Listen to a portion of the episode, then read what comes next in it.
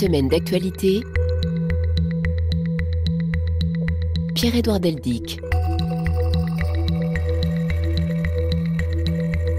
Bonjour, ravi de vous retrouver. Comme chaque samedi à cette heure-ci, nous allons revivre sept jours d'actualité grâce au reportage de la rédaction. Nous nous sommes quittés la semaine dernière avant la finale de la Coupe d'Afrique des Nations. Revenons aujourd'hui sur la victoire de la Côte d'Ivoire, 2 buts à 1 face au Nigeria donc, et surtout sur l'accueil triomphal des joueurs ivoiriens au pays avec euh, notre correspondante Marine Jeanne. Les joueurs étaient les premiers à entrer, accueillis par une salve d'applaudissements, avant que la fanfare annonce l'arrivée du président Alassane Ouattara. Les joueurs se sont vus remettre des distinctions de l'ordre national, ainsi que des responsables de la Fédération ivoirienne de football, la FIF, et des membres de l'équipe d'encadrement. Nous vous faisons chevalier de l'ordre national de la République de Côte d'Ivoire. Le président de la FIF, Yacine Idriss Diallo, a rendu un hommage appuyé au chef de l'État, suivi par le capitaine de l'équipe, Max Alain Gradel. Monsieur le Président, Ici présents dans cette équipe, nous avons des enfants issus de toutes les régions de la Côte d'Ivoire. Et nous avons montré qu'une Côte d'Ivoire unie est capable beaucoup de choses. Le Premier ministre Robert Begré-Mambé a ensuite annoncé le montant des récompenses accordées, une enveloppe de 300 millions de francs CFA pour la FIF, une autre de 400 millions pour le staff technique, 100 millions pour l'entraîneur Emers Faé et pour les joueurs. Le président de la République vous fait deux cadeaux. À chaque joueur une villa de 50 millions de francs. Deuxième cadeau, chaque joueur, une enveloppe de 50 millions de francs CFA. Le président Alassane Ouattara a conclu la cérémonie en adressant un discours de félicitations aux joueurs qui lui ont ensuite remis symboliquement la Coupe d'Afrique des Nations. Autre image dans la grande diversité de l'actualité, celle des bouquinistes des quais de la Seine à Paris. Ils pourront finalement rester, demeurer sur place pendant les Jeux Olympiques. Valérie Cohen. Alléluia Jean-Pierre Mathias, bouquiniste depuis plus de 40 ans et parisien d'adoption, savoure la nouvelle. Pour nous, c'est une nouvelle formidable parce qu'il y a un respect de la culture par rapport aux Jeux Olympiques. L'un ne s'oppose pas à l'autre finalement. D'autre part, on peut imaginer Paris sans la tour de la défense, mais on ne peut pas imaginer Paris sans une bouquiniste. C'est un peu comme Venise sans les gondoles. Et l'amoureux des livres, qui fut dans une première vie professeur de philosophie, tient aussi à ces boîtes vert foncé qui, selon lui, n'auraient pas survécu à un déplacement. Elles ont 100 ans. Si on les enlève, il faut y aller au chalumeau. Pour les remettre, on ne sait pas comment on les aurait remis. Et j'adore ces boîtes. Elles sont en chêne, euh, doublées en acier. Il n'y a pas une boîte qui se ressemble. Salut l'américain, lui passe tous les jours. Il a la Cadillac. Bonjour. La Cadillac, c'est un déambulateur auquel s'accroche George, la démarche hésitante, mais le regard vif et satisfait que les bouquinistes aient obtenu gain de cause. Pour moi, ça représente Paris. Et je trouve que c'est très sympathique. Même soulagement chez Claude, un habitué. Pendant cette période des Jeux Olympiques, où les touristes peuvent acheter des ouvrages, donc qu'est-ce qu'ils trouveraient? Des quais nus alors qu'il y a un intérêt phénoménal à acheter des bouquins dans toutes les langues hein, d'ailleurs. La plus grande librairie à ciel ouvert restera donc solidement accrochée au parapet le long de la Seine pendant les Jeux olympiques.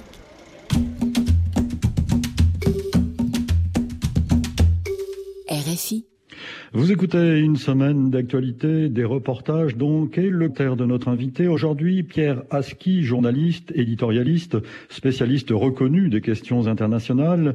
Il nous propose Une terre doublement promise, Israël, un siècle de conflit, un livre dans les pages desquelles s'exprime une expérience de 40 ans de reportage et d'analyse de la région. Bonjour Pierre Aski. Bonjour. On y lit euh, donc une expérience et on y lit comme un désenchantement aussi. Oui, c'est difficile euh, d'être optimiste dans la période actuelle après ce qui s'est passé le 7 octobre et, par la suite. Donc euh, l'idée de ce livre, c'était d'abord de donner des clés pour comprendre comment on en est arrivé là et d'essayer de, de voir comment dépasser cette crise. Aujourd'hui, on est euh, au milieu du guet parce que la, guerre a, tous ses droits euh, et il y a une montée de, haine et de colère des deux côtés. Chacun pleure ses morts et donc on est dans une phase où il est effectivement très difficile d'être d'être optimiste.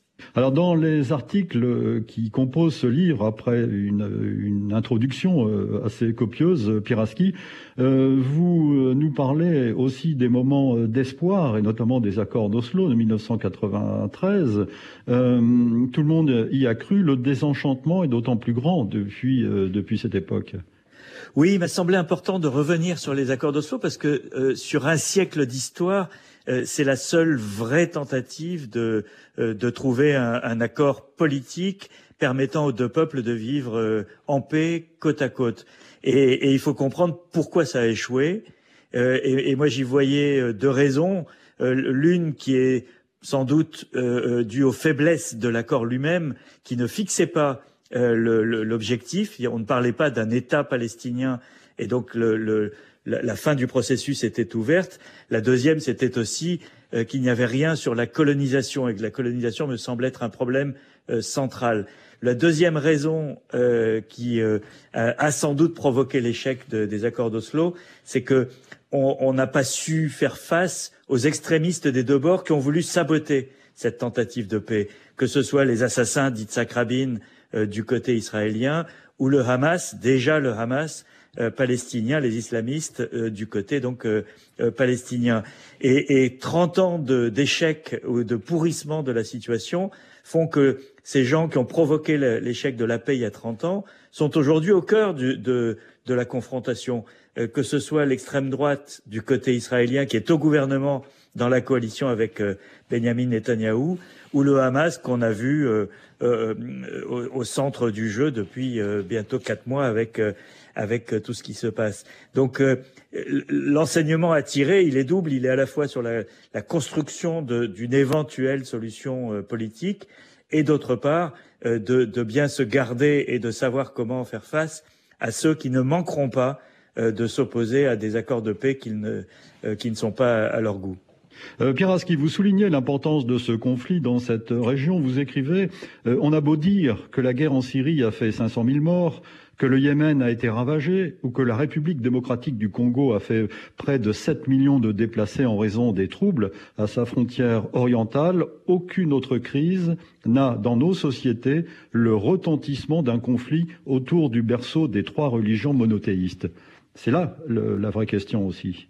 Oui, je pense que c'est assez frappant de voir à quel point euh, tout, tout, tout, ce qui se passe dans ce petit territoire, parce qu'on parle d'un territoire qui est un mouchoir de poche, a, a une résonance euh, à l'échelle mondiale, euh, que ce soit stratégiquement, économiquement, mais aussi émotionnellement, parce que tout le monde, euh, que qu'on soit euh, musulman, chrétien ou juif, tout le monde a un petit bout de, de Jérusalem dans dans la tête.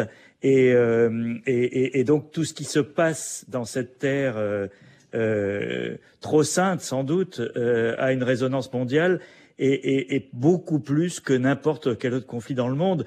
C'est quelque chose d'assez euh, bouleversant même de, le constater parce que tout ça, il y a une part d'irrationnel évidemment dans, dans cette résonance. Partons pour le Liban maintenant. Pierre, le chef du Hezbollah, Hassan Nasrallah, l'a donc réaffirmé mardi lors d'un discours à Beyrouth. Son mouvement ne cessera, dit-il, de viser le nord d'Israël que si la guerre à Gaza s'arrête. Cela fait quatre mois que le Hezbollah, proche de l'Iran donc, mène des attaques auxquelles l'armée israélienne riposte. Un choix qui suscite de l'adhésion mais aussi des critiques au Liban. Reportage de notre envoyé spécial Nicolas Falaise. Le Hezbollah bénéficie d'un très fort soutien de sa base populaire, les musulmans chiites du Liban. Intellectuel et militant politique, Arès Sleiman lui fait partie des rares voix chiites qui critiquent le Hezbollah. Je suis un Libanais. Avant d'être chiite, je ne suis pas iranien. Et je pense que l'Iran cherche à faire euh, leurs intérêts et moi je suis une victime du pouvoir iranien, l'hégémonie iranienne sur les pays arabes. Les chrétiens libanais, eux, sont divisés sur la stratégie du Hezbollah. Le patriarche chrétien maronite a mis en garde contre une confrontation armée qui pourrait entraîner tout le Liban dans l'abîme. Plusieurs partis politiques chrétiens sont sur la même ligne, mais pas celui de Tony Frangier, jeune député du parti Marada. Il y a un cas spécial au Liban qui a mené à une résistance qui est devenue aujourd'hui un groupe politique militaire très fort qui est le Hezbollah.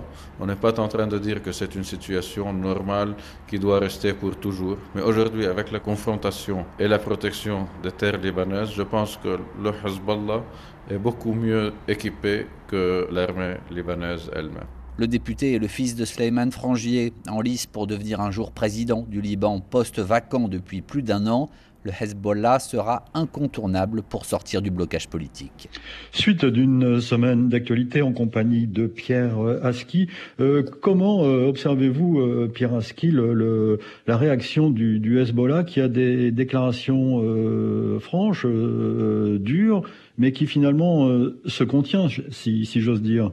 Oui, tout à fait. En fait, il y, y a, un petit côté retenez-moi où je fais un malheur dans la position du Hezbollah depuis quatre mois effectivement, il y a cette escalade millimétrée entre les tirs israéliens et les tirs du Hezbollah, qui ont fait quand même des dizaines de victimes. Hein. Il y a eu euh, de nombreux morts euh, euh, dans, ces affrontements, mais on n'est pas dans la guerre généralisée, dont le potentiel, ça a été dit, est colossal, parce qu'on sait très bien que le Hezbollah a une force de frappe énorme et qu'Israël riposterait massivement.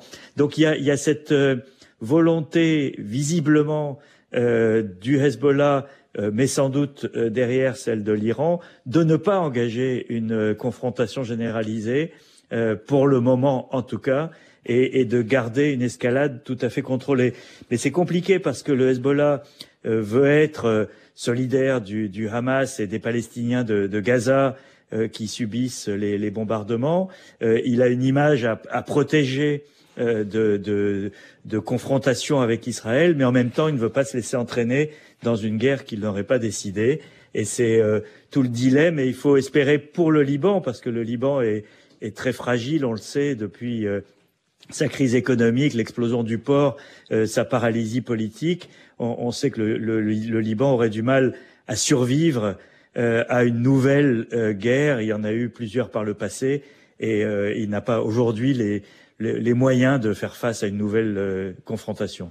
Vous avez entendu euh, euh, ce Libanais qui disait je suis d'abord un Libanais. Il y a le refus d'être en quelque sorte instrumentalisé. Oui, tout à fait. Moi, j'ai beaucoup d'amis au Liban et je suis en contact avec eux depuis quatre mois. Et, et, et ce qui ressort depuis quatre mois, c'est l'idée que qu'ils ne sont que des pions sur un échiquier, que ce n'est pas eux qui sont maîtres de leur destin. S'il y a une guerre demain euh, ce ne sont pas les Libanais qui l'auront décidé, et, ils sont là tous les jours à, regarder euh, soit les tirs, soit, soit les informations, pour savoir à quelle sauce ils vont être mangés, mais ce n'est pas eux qui décident ni du menu, ni de l'heure du repas.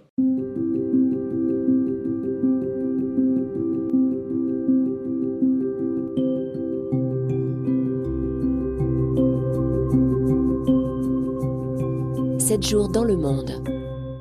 Continuons notre voyage, Pierre Pieraski, et faisons un détour par l'Indonésie maintenant. Plus de 200 millions d'électeurs étaient appelés aux urnes mercredi dernier pour choisir leur président, dont le favori des sondages, le général Prabowo Subianto, malgré une carrière militaire entachée par de graves accusations de violation des droits de l'homme, Vincent Souriau. Sur les réseaux sociaux, il joue les papis sympas, avec des vidéos trop mignonnes de son chat Bobby et des pas de danse maladroits. On est très loin de sa campagne de 2019, populiste, axée sur la défense du peuple indonésien face aux forces occultes venues de l'étranger. Communication remise à zéro et surtout, pas un mot sur son CV, car Prabowo Subianto, c'est un militaire de carrière qui traîne avec insistance un passé de criminels de guerre. Kidnapping, exécution extrajudiciaire pendant son déploiement au Timor oriental dans les années 1970, commandant des forces spéciales à la manœuvre pour faire disparaître une quinzaine de militants des droits de l'homme pendant les émeutes pro-démocratie en 1998. Il sera mis à la porte de l'armée et interdit de séjour aux États-Unis. S'il a rebondi, c'est grâce à son puissant réseau, pur produit de la classe dirigeante indonésienne, élevé en partie à Londres, homme d'affaires fils de ministre, beau-fils de l'ancien dictateur Suharto. Sa fortune est estimée à plus de 160 millions de dollars. À suivre donc dans nos journaux. La situation à Gaza, on y revient, euh, Pierre Pieraski. Au cœur des préoccupations de la Maison-Blanche, Joe Biden recevait le roi Abdallah de Jordanie lundi à Washington alors qu'il continue à condamner l'attaque du Hamas le 7 octobre. Le président américain insiste sur les souffrances des victimes palestiniennes. Écoutons-le. Ces quatre derniers mois, depuis que la guerre a commencé, les Palestiniens ont aussi subi des souffrances et des pertes inimaginables. Parmi les plus de 27 000 Palestiniens tués dans ce conflit, il y a bien trop de civils innocents et d'enfants, des milliers d'enfants. Et des centaines de milliers de personnes n'ont pas accès à la nourriture, à l'eau ou à d'autres services de base. Beaucoup de familles ont perdu pas seulement un, mais de nombreux parents. Ils ne peuvent pas les pleurer ou même les enterrer pour des raisons de sécurité. Cela brise le cœur. Toute perte de vie innocente à Gaza est une tragédie, tout comme toute vie innocente perdue en Israël est une tragédie. Nous prions pour ces vies arrachées. La situation à Gaza, à Rafah euh, notamment, est également à suivre dans nos journaux. Suite d'une semaine d'actualité en compagnie de Pierre Aski, qui nous propose une sélection de ses reportages, de ses articles, de ses chroniques. Euh, il faut savoir qu'il, euh, que Pierre Aski suit l'actualité de la région du Proche-Orient depuis les, années 80. Il a donc le, recul nécessaire pour euh, comprendre la, situation. Pierre, vous, dans cette introduction, cette longue introduction à cette sélection d'articles, vous observez la, la, réaction de la, ce qu'on appelle communément la communauté internationale terme euh, auquel il faut mettre beaucoup de, guillemets. Et vous notez, vous relevez que les États-Unis ont mis une quarantaine de fois leur, veto en faveur euh, d'Israël au, Conseil de sécurité des Nations Unies. Oui, c'est un. En fait, il y a un grand paradoxe dans la situation actuelle, et on, a écouté euh, Joe Biden il y a quelques instants. On ne peut pas s'empêcher de penser que cet homme qui représente la première puissance mondiale, qui a été le protecteur d'Israël pendant toute cette période, est aujourd'hui à déplorer des morts, mais qu'il n'y peut rien. Et, et c'est très paradoxal parce que euh, il est aujourd'hui euh, dans une position clé euh, dans ce dans cette, ce conflit régional, mais il n'est pas, il n'a pas confiance dans les dirigeants d'Israël. Et en fait, c'est toute la, le, le, le, paradoxe de cette situation entre Benjamin Netanyahou, le premier ministre israélien, et, Joe Biden, il n'y a aucune relation de confiance et, même il y a une méfiance qui remonte à très loin puisque euh, Netanyahou a toujours privilégié euh, les républicains contre les démocrates aux États-Unis. Il était même allé derrière le dos de Barack Obama, dont Joe Biden était le vice-président, pour empêcher, tenter d'empêcher l'accord nucléaire avec l'Iran euh, en 2015. Donc c'est très paradoxal puisque Joe Biden soutient Israël et, de fait il, livre des, armes et, du financement, euh, mais de l'autre côté, euh, il essaye d'influencer politiquement la situation, il essaye à la fois de, euh, canaliser l'effort de guerre israélien vers, une, autre stratégie qui ferait moins de victimes civiles, et surtout il pousse à, une solution politique pour l'après. Et pour l'instant, il se heurte à un mur du côté israélien. Euh, Benjamin Netanyahu ne veut rien entendre. Donc on a ce grand paradoxe de cette première puissance mondiale euh, qui essaye d'influencer, de façonner euh, la politique dans cette région, mais qui pour l'instant n'a pas beaucoup de résultats. Pierre on a beaucoup parlé ces derniers jours de discussions autour de, de, ce conflit aux États-Unis.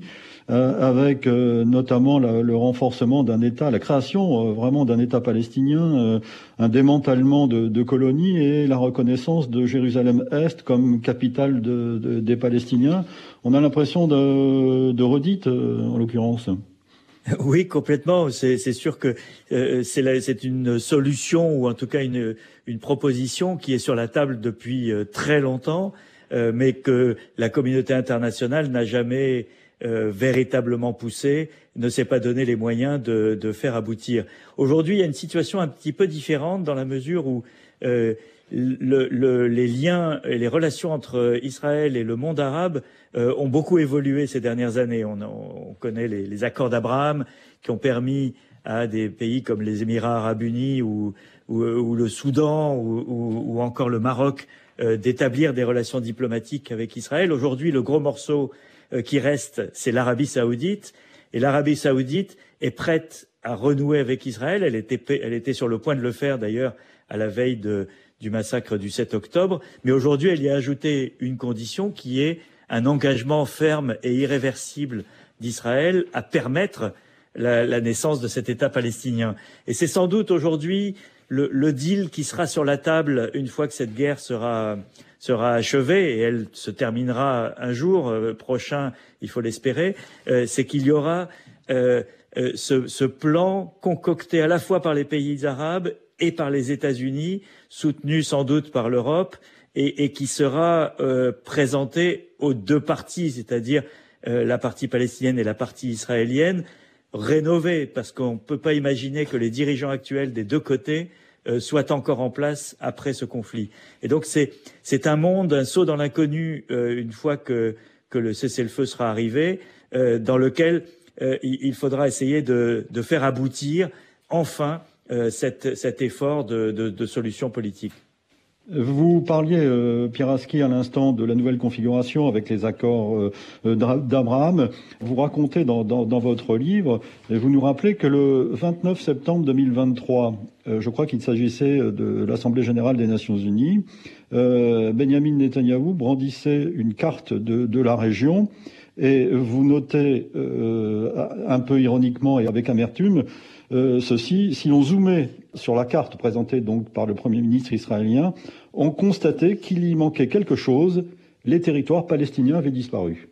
Oui, c'est assez stupéfiant parce qu'on est euh, à peine deux semaines avant le, euh, les événements du, du, 7 octobre et il y a une symbolique évidemment incroyable à ce que Benjamin Netanyahou occulte les territoires palestiniens et en particulier la bande de Gaza de cette carte qu'il présente à l'Assemblée générale des Nations unies. Et c'est assez représentatif de ce qui s'est passé ces dernières années, c'est-à-dire que euh, le Premier ministre israélien a, a, vendu à la planète, et, et un dirigeant français m'avait dit qu'il avait eu tort d'y croire, euh, il a vendu à la planète l'idée qu'il n'y avait plus de problème palestinien, que qu'en gros c'était un problème euh, secondaire euh, et que tout était sous contrôle. Et, et, et c'est un peu le, le problème aussi des pays arabes, parce que euh, les Émirats arabes unis, par exemple, ou le Maroc, ont signé des accords avec euh, Israël dans lesquels euh, rien n'est prévu pour les Palestiniens. Ils ont eux aussi accepté cette idée que le problème palestinien était devenu secondaire. Or, voilà, voilà ce qui se passe aujourd'hui. la question palestinienne est au centre des préoccupations non seulement régionales mais mondiales, et, et, et on se rend compte que ne pas régler un problème ne le résout pas.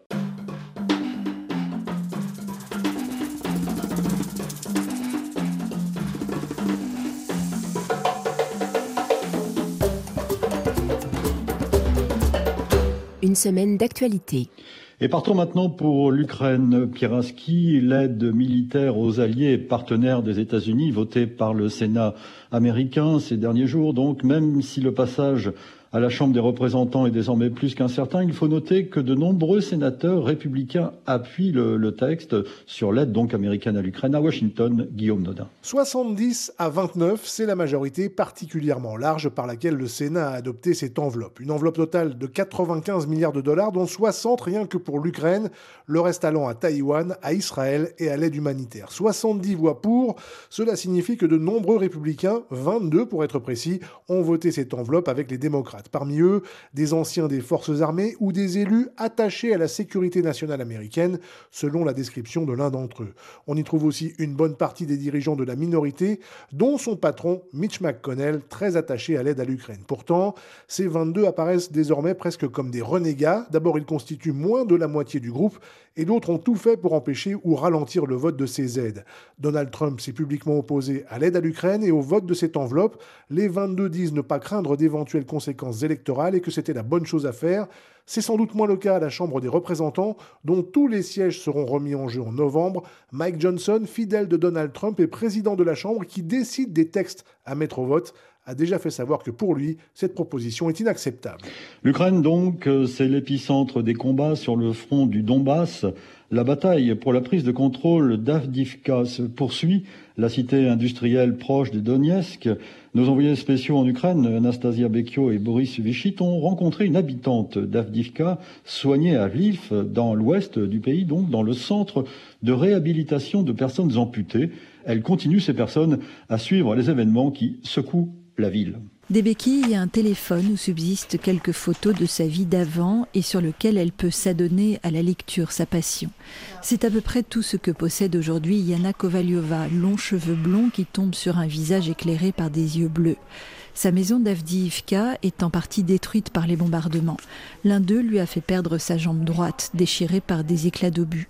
De sa chambre d'hôpital, cette bibliothécaire de 45 ans tente de garder le contact avec quelques amis restés là-bas.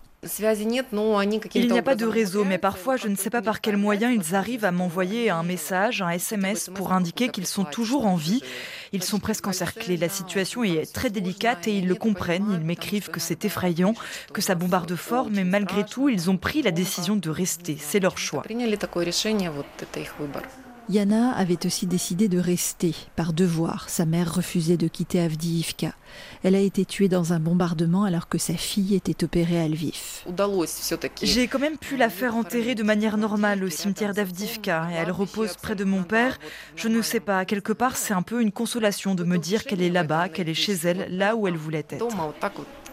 Avant le début de l'invasion russe, Avdiivka comptait plus de 30 000 habitants. Ils ne sont plus que quelques centaines à tenter d'y survivre au milieu des ruines dans le fracas des bombardements. Avant de retrouver Pierre Aski, revenons maintenant sur une déclaration. Si un pays de l'OTAN ne paie pas ses factures, je ne le défendrai pas et la Russie pourra faire ce qu'elle veut. Voilà en gros les propos tenus par Donald Trump lors d'un meeting de campagne, des déclarations qui ont provoqué bien sûr une véritable levée de boucliers. Cela sape la sécurité commune, selon le secrétaire général de l'Alliance. Ce sont des propos imprudents, selon le président du Conseil européen à Bruxelles, Pierre Benazet. Les alliés européens sont consternés, mais pour eux, avec ces déclarations à l'emporte-pièce, Donald Trump tente en fait de ressusciter une préoccupation que la guerre en Ukraine a reléguée dans le passé. Il ne reste plus qu'un tiers des alliés européens qui n'atteignent pas encore l'objectif commun, c'est-à-dire des dépenses militaires qui représentent 2% du produit intérieur brut. La moitié des pays restants sont en bonne voie de l'atteindre et les autres ont largement dépassé l'objectif, à tel point que la Pologne a même surclassé les États-Unis avec 3,9% de son PIB consacré à la défense. Pour le chef de la diplomatie européenne, Joseph Borrell, l'OTAN n'a pas à se sentir menacée par les propos de l'ancien président. Pendant cette campagne, on va voir et entendre beaucoup de choses, mais soyons sérieux. L'OTAN ne peut être une alliance militaire à la carte, une alliance militaire qui fonctionnerait en fonction de l'humeur du président américain du moment. L'OTAN ne peut être une alliance à la carte, soit elle existe, soit elle n'existe pas. Les alliés se souviennent de Donald Trump qui avait jugé l'OTAN obsolète et soulignent que la seule fois où ils ont invoqué la clause de défense mutuelle, c'était en faveur des États-Unis après les attentats terroristes du 11 septembre. Vous écoutez Réfi, suite d'une semaine d'actualité en compagnie de Pierre Aski qui vient d'écrire Une terre doublement promise, Israël-Palestine un siècle de conflit. Pierre, Trump inquiète au Proche-Orient, enfin la perspective de son élection inquiète au Proche-Orient, elle inquiète aussi en, Ukraine. Elle, inquiète partout, il faut bien le dire, parce que l'idée qu'un président de tendance isolationniste s'installe à la Maison Blanche dans cette période de, de turbulence et de remise en cause de l'ordre international n'est pas n'est pas faite pour rassurer. Et dans le cas de, de l'Ukraine, voilà, c'est un c'est un moment très difficile pour l'Ukraine parce que elle n'a pas rencontré le succès qu'elle espérait dans sa contre-offensive de l'année dernière. On, voit bien avec le changement du chef d'état-major à, à, Kiev que il y a des il y a des des craquements qui peuvent se faire sentir au sein de, de la direction ukrainienne et surtout cette incertitude sur, sur l'aide américaine. Alors ça a un impact au niveau des Européens parce que les Européens, tout d'un coup, réalisent que dans quelques mois, ils pourraient perdre effectivement leur allié numéro un américain à un moment de, de, de grave danger sur leur flanc est face à la Russie. Et on entend de plus en plus effectivement des, des Européens qui se disent qu'il faut apprendre à, à, vivre sans les Américains. Euh, ça paraît un petit peu compliqué parce que le rôle euh, des Américains, même si l'Europe n'a pas à, à, à, pâlir de ce qu'elle a fait depuis deux ans, le rôle des Américains reste déterminant. Est-ce que l'Europe est capable aujourd'hui de relever ce flambeau? C'est ce qu'on entend. On a même entendu Ursula von der Leyen cette semaine euh, proposer la création d'un poste de ministre de la Défense, de commissaire à la Défense au sein de la, de la Commission euh, après les élections européennes de cette année. C'est une petite révolution en Europe. Hein. Il faut se souvenir que pendant très longtemps, euh, les, les, Européens ne voulaient pas euh, s'occuper des questions de défense, c'était le rôle de l'OTAN. Or aujourd'hui, avec Trump qui menace l'OTAN, euh, les Européens se disent qu'il est temps peut-être de, de, prendre en main véritablement, ou en tout cas d'imaginer de prendre en main ses, ses propres affaires. c'est un moment historique sans doute qu'est en train de vivre l'Europe, l'Ukraine et, et le monde. Même si personne, Pieraski, imagine aujourd'hui qu'il puisse y avoir une défense commune européenne. Euh, elle est euh, de fait euh, en train de se faire sans, sans qu'on en voit encore véritablement les contours, mais depuis le début de la guerre d'Ukraine, pour la première fois, par exemple, les Européens ont financé en commun des achats d'armes pour un pays tiers qui est, l'Ukraine, qui n'est pas membre encore de, de l'Union européenne. on a le commissaire européen Thierry Breton qui a dans son portefeuille euh, les industries de défense. On l'a vu s'occuper d'un plan pour faire monter en puissance la production d'obus d'artillerie euh, au sein de, de l'Union européenne. C'est du jamais vu. Donc ce sont des choses, des, tabous qui sont en train de, de, tomber les uns après les autres. Euh, cette nouvelle proposition d'Ursula von der Leyen de créer un commissaire à la défense euh, participe de, ce nouvel état d'esprit dans lequel les Européens comprennent euh, qu'il faut qu'ils s'organisent. Alors il n'y aura pas une armée européenne, mais il y aura en, tout cas une volonté d'agir ensemble avec ou sans les Américains.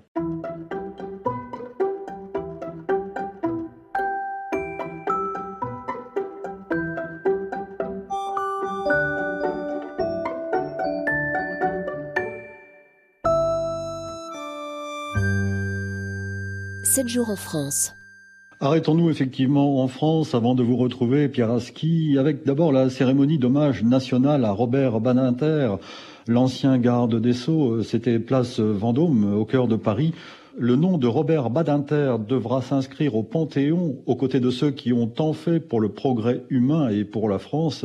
C'est ce qu'a dit Emmanuel Macron lors de cet hommage à l'ancien garde des Sceaux. Écoutons-le. Robert Badinter, vous nous écoutez désormais et vous nous regardez. Conscience morale que rien n'efface, pas même la mort. Et vous nous quittez au moment où vos vieux adversaires, l'oubli et la haine, semblent comme s'avancer à nouveau. Où vos idéaux, nos idéaux sont menacés. L'universel qui fait toutes les vies égales. L'état de droit qui protège les vies libres. La mémoire qui se souvient de toutes les vies. Alors nous faisons aujourd'hui le serment. Je fais le serment d'être fidèle à votre enseignement et votre engagement. Et vous pourrez écouter nos voix couvrir celles des antisémites, des négationnistes, comme votre voix couvrait la leur, les réduisait au silence. À noter aussi dans l'actualité euh, française cette semaine que la Cour d'appel de Paris a condamné mercredi Nicolas Sarkozy en appel à un an d'emprisonnement, dont six mois avec sursis dans l'affaire Big Malion sur les dépenses excessives de sa campagne présidentielle perdue de 2012. L'ancien président attend maintenant la décision de la Cour de cassation. Après Washington et Londres, c'est au tour de Paris d'annoncer des sanctions contre des colons israéliens à Piraski, vous le savez. Quatre d'entre eux, responsables de violences contre des civils palestiniens en Cisjordanie, sont visés par des interdictions administratives du territoire français en parallèle à la guerre entre Israël et le Hamas à Gaza, les violences des colons extrémistes dans les territoires palestiniens occupés ont connu une recrudescence, bien souvent sans que les autorités israéliennes ne sévissent. Abla Jounaidi. Il est de la responsabilité des autorités israéliennes de mettre fin aux violences contre des civils et de poursuivre leurs auteurs, souligne ce mardi le ministère français des Affaires étrangères. Des violences inadmissibles que le Quai d'Orsay dénonce fermement dans son communiqué. Selon l'autorité palestinienne, plus de 380 Palestiniens ont été tués par des soldats ou des colons israéliens en Cisjordanie depuis l'attaque du Hamas le 7 octobre dernier. Un regain de violence qui a aussi entraîné l'adoption des premières sanctions américaines contre des colons il y a quelques jours. Faute de poursuites par les autorités israéliennes, Paris adopte à son tour des mesures, des interdictions administratives de fouler le territoire français contre 28 colons extrémistes coupables de violence. Pour l'heure, il n'est pas question de poursuivre des membres du gouvernement israélien en lien avec les violences des colons, même si Washington s'est doté des moyens légaux de le faire ce mois-ci avec un décret présidentiel. Le Quai d'Orsay rappelle de son côté que la colonisation est illégale en droit international et dit travailler à l'adoption de sanctions au niveau européen à l'encontre des colons violents. La décision française est fort critiquée par les colons israéliens en Cisjordanie. Reportage de Sami Bourilifa. Les villages arabes qui nous entourent. Perché en haut d'une colline, la colonie de Yitzhar domine trois villages palestiniens. Au regard du droit international, les colonies sont illégales. Et pourtant, c'est là que vit avec sa famille David, franco-israélien. Il s'insurge contre la décision de Paris de sanctionner des colons. C'est de l'hypocrisie euh, de nous montrer du doigt. Il n'y a aucune raison que la France ou, quelques pays extérieurs viennent et euh, fassent de, l'ingérence, de la même manière que euh, Israël ne vient pas euh, faire des listes de, Français qui, qui, se disputent entre voisins. David rejette les accusations de violence contre les Palestiniens. Il n'y a que des incidents mineurs et seul Israël est en droit de les gérer, précise-t-il. C'est quoi les attaques dont on parle Qu'est-ce qu'il y a ici? Il y a des juifs qui ont qui ont un petit peu bousculé, qui ont peut-être euh, cassé deux vitres. On est un pays démocratique, il y a un système judiciaire. Celui qui fait euh, une erreur ou celui qui fait quelque chose qu'il ne faut pas faire, eh ben, il, y a, la loi, il y a les prisons. Dans la vallée, en contrebas, le village palestinien de Hawara. Sur place, les habitants subissent et documentent les assauts réguliers des colons, comme sur cette vidéo où on entend des coups de feu. Et on voit des colons jeter des pierres en direction du village palestinien. Elle a été tournée mi-janvier par Mohamed. Des sanctions contre les colons, ça ne changera rien, c'est impossible. Par définition, un colon est un colon. Même l'armée israélienne n'arrive pas à les gérer, alors elle les soutient. Et encore plus depuis le 7 octobre. Il y a un véritable déchaînement de violence. Ils nous font payer l'attaque du Hamas, déplore cet habitant de Hawara. Suite d'une semaine d'actualité, nous sommes toujours en compagnie de Pierre Aski. Pierre dans le livre qui est au cœur de notre conversation aujourd'hui, vous écrivez ceci. Au moment de la signature des accords d'Oslo, on comptait un peu plus de 100 000 colons israéliens en Cisjordanie, à peine quelques milliers dans la bande de Gaza. Trente ans plus tard, les colons de Gaza ont disparu, évacués unilatéralement, non sans mal, par Ariel Sharon en 2005, mais ceux de Cisjordanie sont désormais plus de 450 000, auxquels il faut ajouter, si on prend pour base légale la résolution 242 de l'ONU de 1967, donc les 230 000 résidents juifs de Jérusalem-Est, la partie arabe de la ville. La, question des colons est au cœur d'un éventuel règlement de, paix, euh, Piraski. Oui, c'est le c'est le cœur du, du problème parce que euh, leur présence et leur éparpillement dans toute la Cisjordanie rend la constitution d'un État viable euh, quasiment impossible. Et donc euh, tout, tout, le discours qui est tenu par les Américains, par les Européens autour de la question des deux États et, sera confronté à la réalité sur le terrain qui est celle de cette colonisation. Et, les mesures qui ont été annoncées par les Américains ou par les, Français ces derniers jours euh, ont, une très large dimension symbolique. Elle est simplement destinée à signifier que euh, on n'a pas de complaisance vis-à-vis des, euh, de, des colons violents, mais ça ne fournit pas la, trame ou, la perspective euh, d'un règlement politique de cette question. Et on ne voit pas aujourd'hui quelle est la force politique israélienne qui aura la, le, la légitimité et, et, la capacité d'évacuer ne serait-ce qu'une partie de ces colons. Euh, en 2005, lorsque Ariel Sharon, qui était Premier ministre, a décidé d'évacuer tous les colons de, de Gaza, euh, il y en avait quelques milliers seulement, et ça a été très compliqué. Il a fallu les sortir un à un parce qu'il y avait une sorte de résistance passive. Aujourd'hui, euh, il est à craindre qu'il y ait une résistance beaucoup plus active, euh, voire armée, de la part d'une partie au moins de ces colons idéologiques.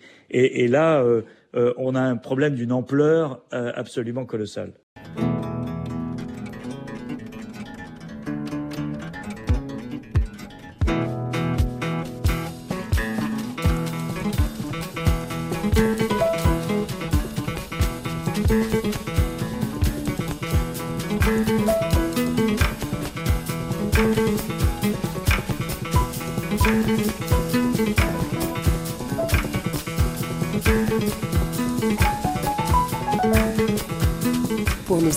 Courriel semaine.actu.rfi.fr. Notre adresse électronique, merci pour vos messages. Un salut à quelques-uns des amis de l'émission, comme chaque samedi.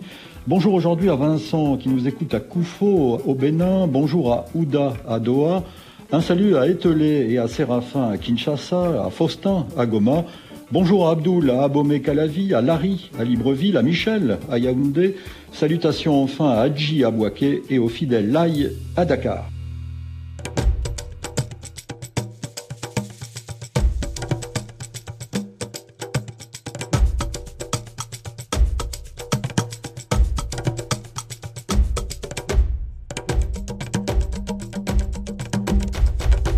Sept jours en Afrique. Pierre Aski, revenons à la situation politique au Sénégal avant de vous retrouver avec jeudi les décisions du Conseil constitutionnel d'annuler le, rejet de l'élection euh, présidentielle annoncée par euh, Macky Sall. Auparavant, deux anciens présidents avaient signé une déclaration euh, conjointe. Abdou Diouf et Abdoulaye Wade avaient ainsi interpellé l'actuel chef de l'État et la jeunesse sénégalaise à cesser la violence. À Dakar alors, les explications de Léa Lisa Vesterov. C'est en tant qu'ancien président et je cite père de la démocratie sénégalaise qu'Abdou Diouf et Abdoulaye Wade disent vouloir s'adresser à leurs concitoyens. Pour appeler au dialogue d'abord, nous avons su discuter pour mettre un terme à nos différends et aux crises politiques, affirment les deux ex-chefs d'État, et d'ajouter Vous n'avez pas le droit de faire moins que nous. Abdou Diouf et Abdoulaye Wade disent s'être également longuement entretenus au téléphone avec le président Macky Sall, qui a réaffirmé son engagement à ne pas briguer de troisième mandat, disent-ils. Enfin, dans cette déclaration conjointe, les deux anciens présidents acte également le report au 15 décembre de la présidentielle et appelle l'ensemble des acteurs politiques sénégalais du pouvoir et de l'opposition, tout comme la société civile, à se parler pour rendre l'élection transparente, inclusive et incontestable, offrant là un véritable soutien à la décision de Macky Sall. Les réactions n'ont pas tardé hier soir. L'ex-première ministre Aminata Touré, par exemple, et candidate exclue de la présidentielle, s'est dite convaincue que la meilleure manière de préserver la stabilité légendaire du Sénégal est de respecter la Constitution en organisant l'élection présidentielle à la date du 25 février, plutôt que d'envisager une extension illégale du mandat du président, dit-elle. Alors, depuis euh, cette déclaration conjointe, les choses ont beaucoup évolué. Après la décision du Conseil constitutionnel de jeudi, écoutez euh, la réaction de Dakarois, interrogé toujours par Léa Lisa Festerhoff. C'est le droit qui a été dit et on s'en réjouit. Et nous espérons que les autorités vont appliquer le droit. Les gens ont tergiversé pour ne pas appliquer le droit, mais j'espère que cette fois-ci, le droit sera appliqué. Vous dites, vous en réjouissez. Pourquoi? Parce que tout le monde était convaincu que le mandat ne devait pas être prolongé si on s'en tient à ce qui est écrit noir sur blanc dans la Constitution. C'est très clair que le mandat du président doit terminer le 2 avril. Et tout le monde s'attendait à ce que vraiment cela soit respecté. Oui, qu'on respecte la décision et qu'on programme euh, les élections dans les plus brefs délais. Pour apaiser la situation, mais également un pays doit respecter les lois et les décisions du Conseil constitutionnel. C'est important. Euh, vraiment, on avait hâte d'entendre la loi. C'est carrément important pour nous, pour tous les Sénégalais et les Africains d'une manière générale. Le Conseil constitutionnel a fait son travail. Il n'est pas pour le Macky Sall, il n'est pas pour la population, il fait juste son travail. C'est normal ce qu'il a fait pour moi. Parce que si vous voyez, pratiquement 99% de la population sont contre le report. Je dis Alhamdulillah. Pourquoi? La situation euh, à Dakar est à suivre dans nos journaux. Pieraski, pour conclure cette émission, euh, partons en Afrique du Sud, euh, Afrique du Sud qui a à nouveau écrit à la Cour internationale de justice pour une requête urgente, dit-elle, concernant l'intensification des opérations militaires d'Israël à Rafah, dans la bande de Gaza.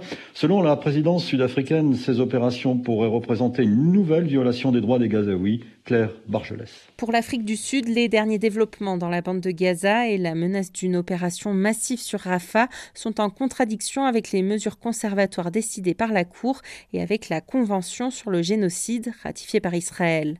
Pretoria avait déjà déposé une première plainte devant la plus haute cour de l'ONU pour lui demander de statuer sur de possibles actes de génocide.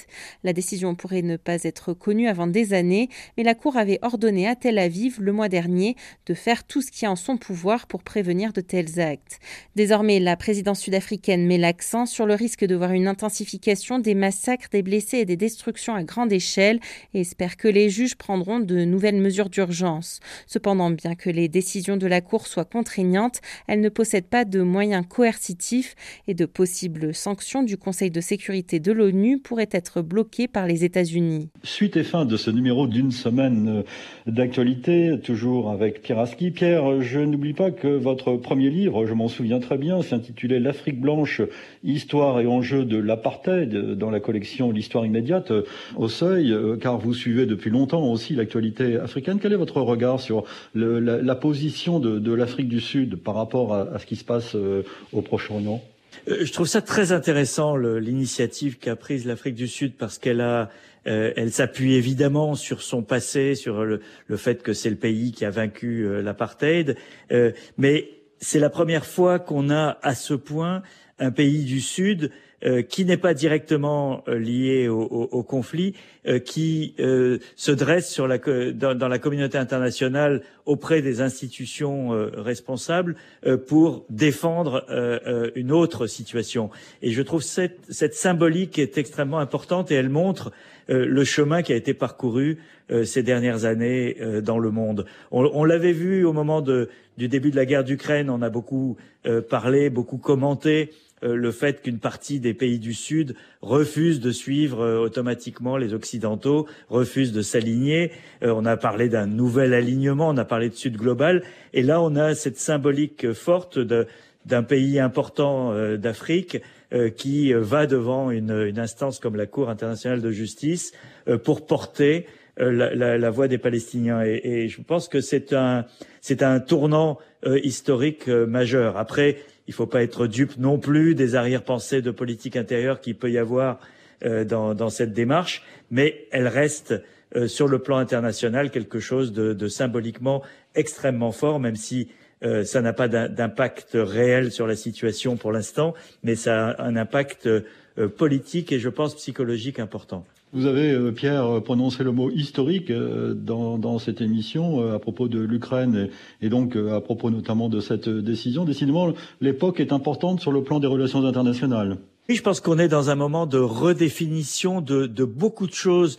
Euh, vous savez, le, le, monde est confronté, confronté aujourd'hui à, à trois crises simultanées. L'une, c'est celle du climat. Euh, L'autre, c'est l'irruption de nouvelles technologies, l'intelligence artificielle qui, qui bouleverse un certain nombre de choses. Et la troisième, c'est la remise en cause des équilibres mondiaux euh, et, et, en particulier le, le, la redéfinition euh, de ce monde multipolaire dont on parle depuis des années sans, sans véritablement le, le voir euh, euh mis en œuvre. Et je pense que cette coïncidence de ces trois crises est à l'origine de beaucoup des déséquilibres et des, incertitudes du monde actuel. Et, il est clair que la multiplication des conflits, la multiplication des, moments symboliquement forts comme, euh, euh, ceux dont on vient de parler à propos de l'Afrique du Sud euh, sont des, jalons sur la voie de, de cette redéfinition euh, mondiale. Et donc oui, c'est un, c'est une période euh, historiquement importante. Et, et, comme nous sommes au milieu du guet et au milieu de, de sa transformation, il est très difficile de, de savoir sur quoi elle va déboucher. Merci Pierre Aski. Je recommande votre livre qui s'intitule Une terre doublement promise, Israël-Palestine, un siècle de conflit, livre publié aux éditions Stock. Merci Pierre Aski. Avec plaisir. Merci. Une semaine d'actualité réalisée par Tiffany Menta. Je vous retrouve demain dimanche pour le magazine Idée et nous partirons cette fois sur les traces de deux adolescents dans la Seconde Guerre mondiale. Idée demain dimanche à 17h10 temps universel. Bon week-end, bonne semaine. Dans un instant, un nouveau journal sur RFI.